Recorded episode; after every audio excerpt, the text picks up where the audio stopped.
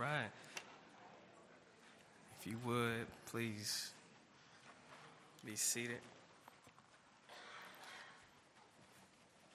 So, if you would uh, turn in your Bibles with me to Psalm 34. It is also printed in the worship folder and in the worship folder online. And let's read Psalm 34 together. Of David when he changed his behavior before Abimelech so that he drove him out and he went his way and he went away. I will bless the Lord at all times. His praise shall continually be in my mouth. My soul makes its boast in the Lord. Let the humble hear and be glad. Oh, magnify the Lord with me, and let us exalt his name together. I sought the Lord, and he answered me and delivered me from all my fears. Those who look to him are radiant, and their faces shall never be ashamed. The poor man cried to the Lord. The Lord heard him and saved him out of all his troubles. The angel of the Lord encamps around those who fear him and delivers them. O taste and see that the Lord is good. Blessed is the man who takes refuge in him. O fear the Lord, you saints, for those who fear him lack have no the young lions suffer want and hunger, but those who seek the Lord lack no good thing. Come, O children, listen to me. I will teach you the fear of the Lord. What man is there who desires life and loves many days, that he may see good? Keep your tongue from evil and your lips from speaking deceit. Turn away from evil and do good. Seek peace and pursue it. The eye of the Lord is toward the righteous, and his ears are toward the, cry. The face of the Lord is against those who do evil, to cut them off the memory of them from the earth. When the righteous cry for help, the Lord hears and delivers them of all their troubles. The Lord is near to the brokenhearted, and he saves the crushed in spirit. Many are the afflictions of the righteous, but the Lord delivers them out of them all. He keeps all his bones, not one of them is broken. Afflictions will slay the wicked, and those who hate the righteous will be condemned. The Lord redeems the life of his servants. None of those who take refuge in him will be condemned. Let us pray. Even now, Lord Jesus, be glorified. Teach us. Be with us.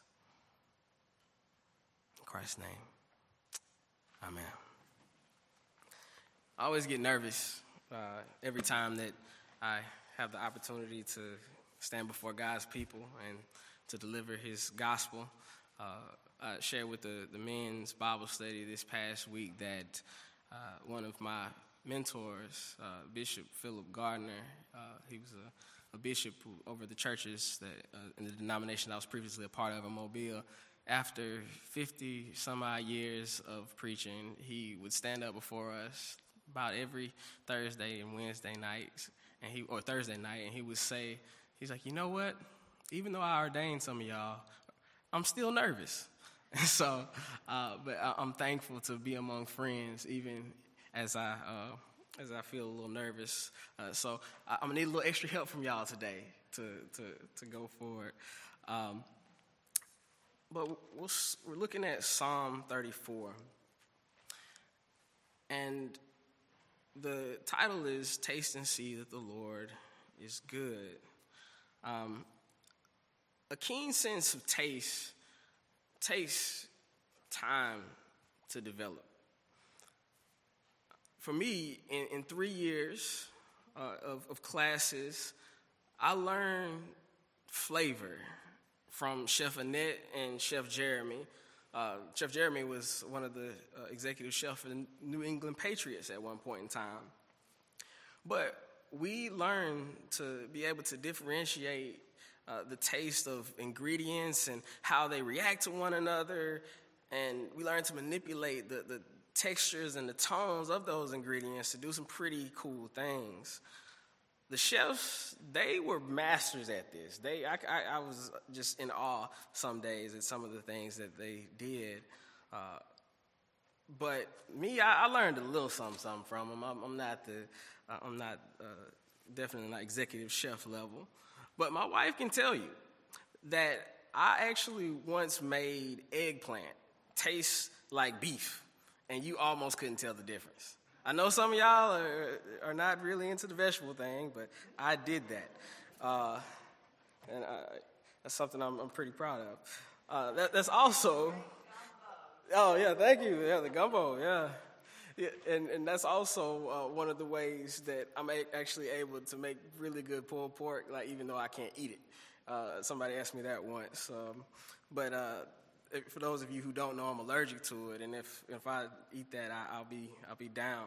I, I, said here that you know I dropped like Uzzah after he touched the Ark of the Covenant. That's that's how bad it, it could get, and my wife is not the, the happiest.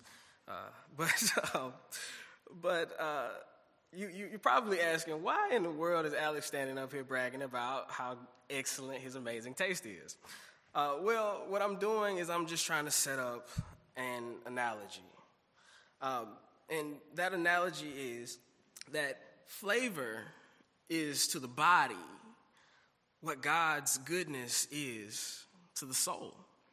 Psalm 52 1 says that the goodness of God endures forever. Now, let me see if y'all are with me on this. God is good all the time, and all the time, God is good. Yeah, y'all, y'all with me on that? Okay. Thank y'all for your help there. Uh, Arthur W. Pink describes God's goodness as referring to the perfection of his nature. In 1 John, uh, verses, verse, chapter 1, verse 5, says that God is light, and in him there is no darkness at all. There is such an absolute perfection in God's nature and being that nothing is wanting to it or defective in it and nothing can be added to make it better. It's purer than gold, more perfect than the cut of diamonds, sweeter than honey, as the prophet Ezekiel found.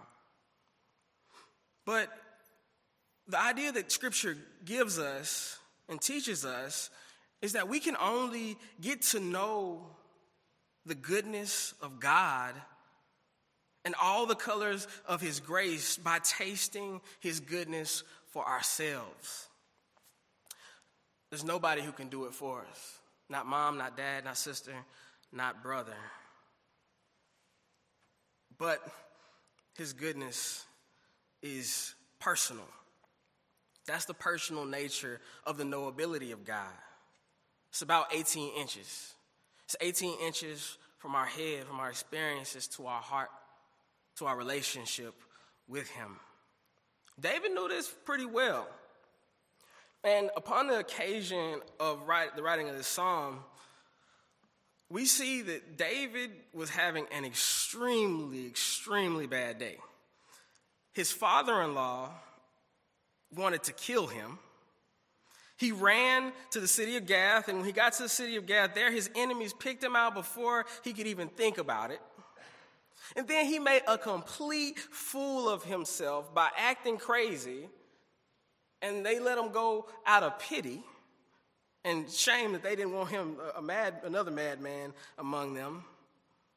And then he had nowhere to go. Nowhere to go but a cave. It says that he retreated to. And in that cave, in that darkness, he may have felt fearful. He may have felt ashamed. He was definitely hungry, weak, poor, and seeing that many of his people were also downtrodden. This was a dark moment for David. But then his brothers showed up. Other people came. Not proud people, but people who knew the struggle, the distress, the indebted, the people who knew depression gathered to him. And his mama and daddy were also there too. It's always better when mama and daddy are there. I'm going to see my mom as well this week.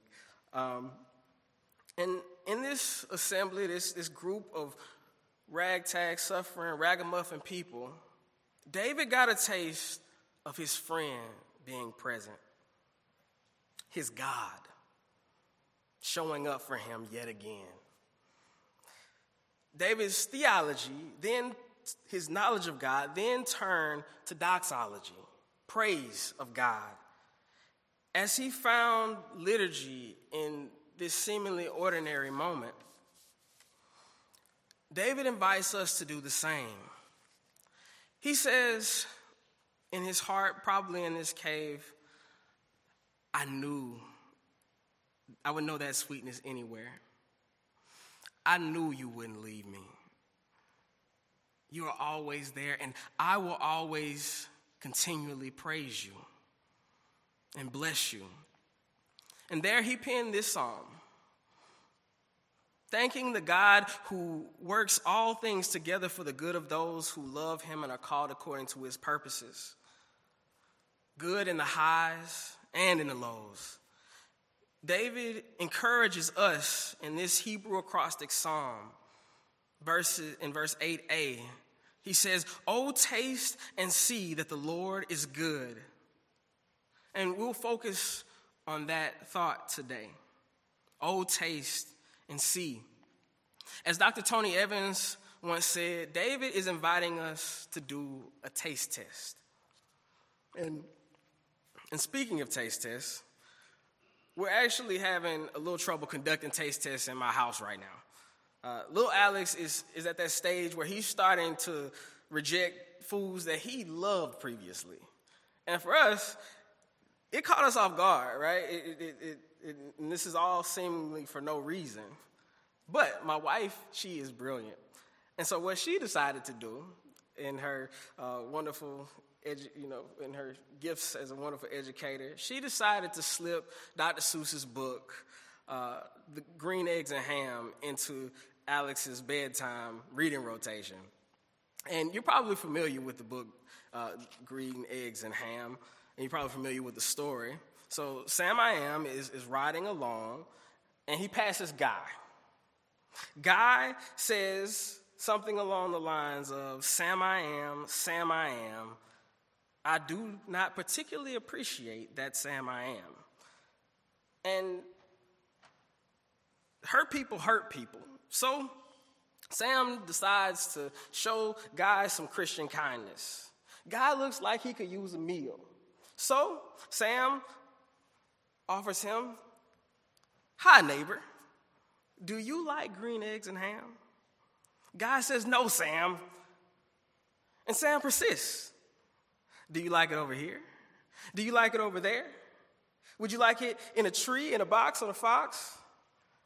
But the thrust of Sam's appeal is what we adopted to say to Alex You don't want them, so you say. Try them, try them, and you may. Sam became an evangelist for what he saw as fantastic but God didn't want any of that because his palate was estranged from the taste of green eggs and ham. And I'm using the strange there uh, to, as I guess, to make this analogy that's coming up. It wasn't what he was used to. He was so scared that he wouldn't like it that he had convinced himself that he didn't like it. What, and even though he had never tasted it, Guy illustrates what we're going to call the prodigal palate today. And that is that when we are estranged from God, we don't want Him because we have a taste for other things.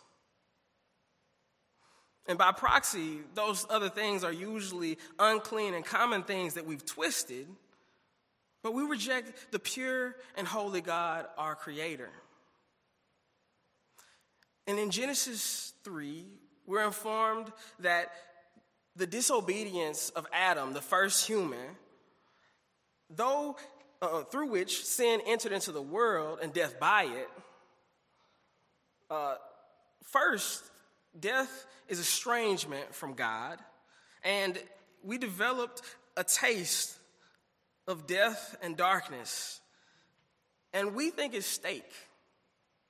But God loves us too much to allow us to stay there. The problem with us is that even when Sam comes and puts God right in our laps and meets us right where we are, we don't want no green eggs and ham. And I'm using that double negative for emphasis there. And even if on the, some level we wish to taste Christ making everything bad come untrue, our dead hearts eat up what looks more appetizing, what feels more desirous, and the dainty morsels that feed our pride. However, not everything that glitters is gold. There's a way that seems right to a man, but the end thereof is death.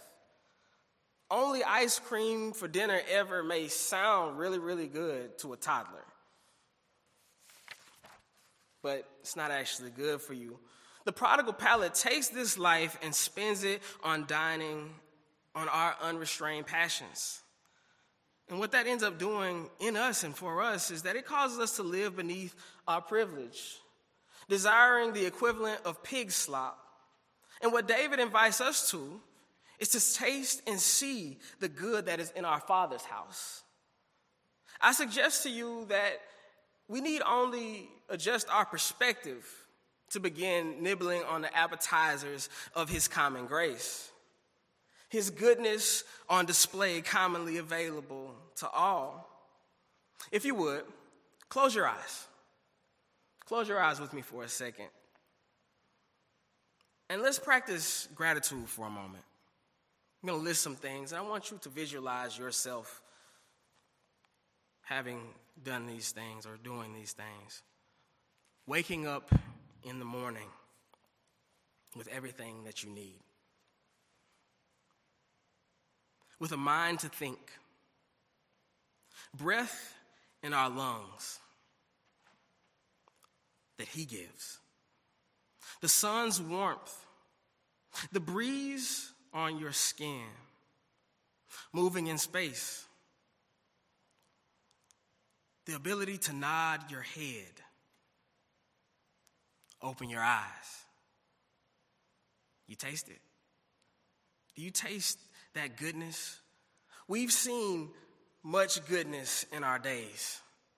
And I know everything is not perfect, but whatever losses, it is still His grace that holds us in our brokenness.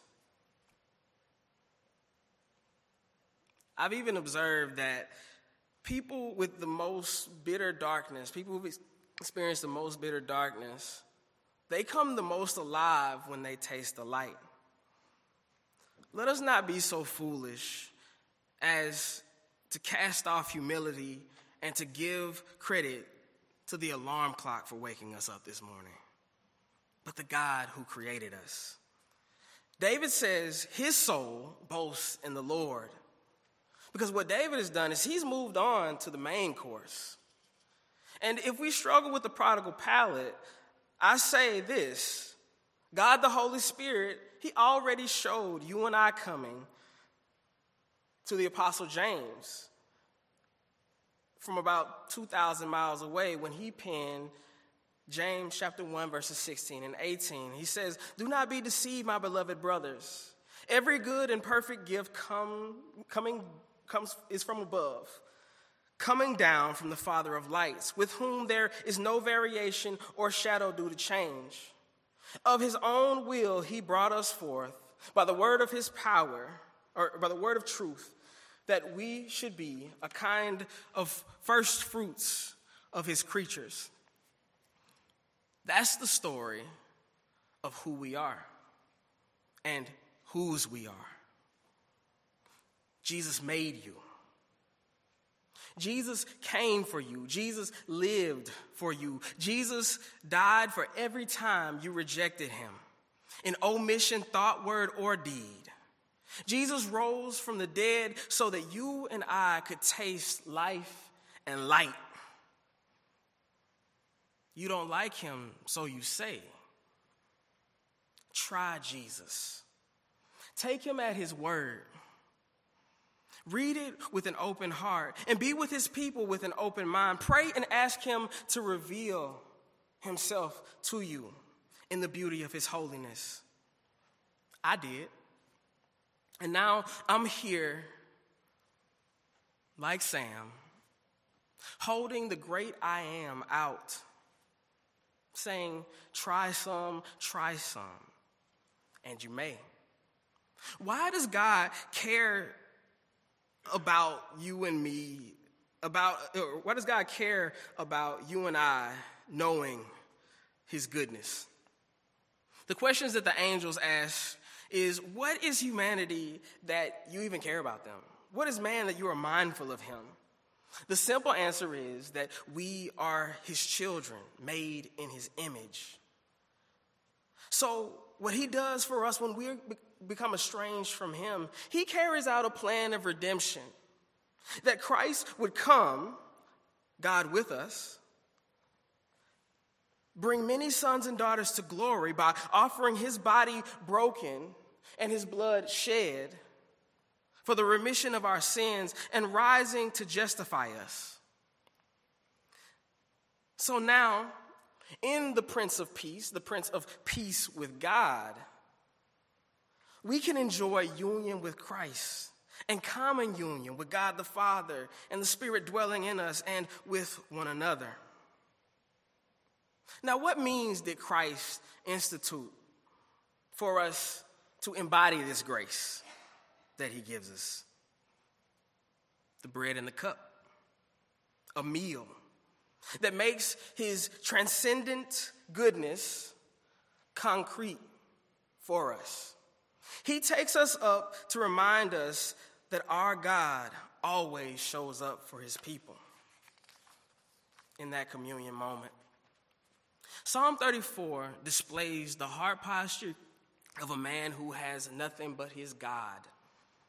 And emerging from that experience, David can't help but join voices with the late Mahalia Jackson and Bishop Gilbert Earl Patterson when they sang, He's sweet, I know, he's sweet, I know.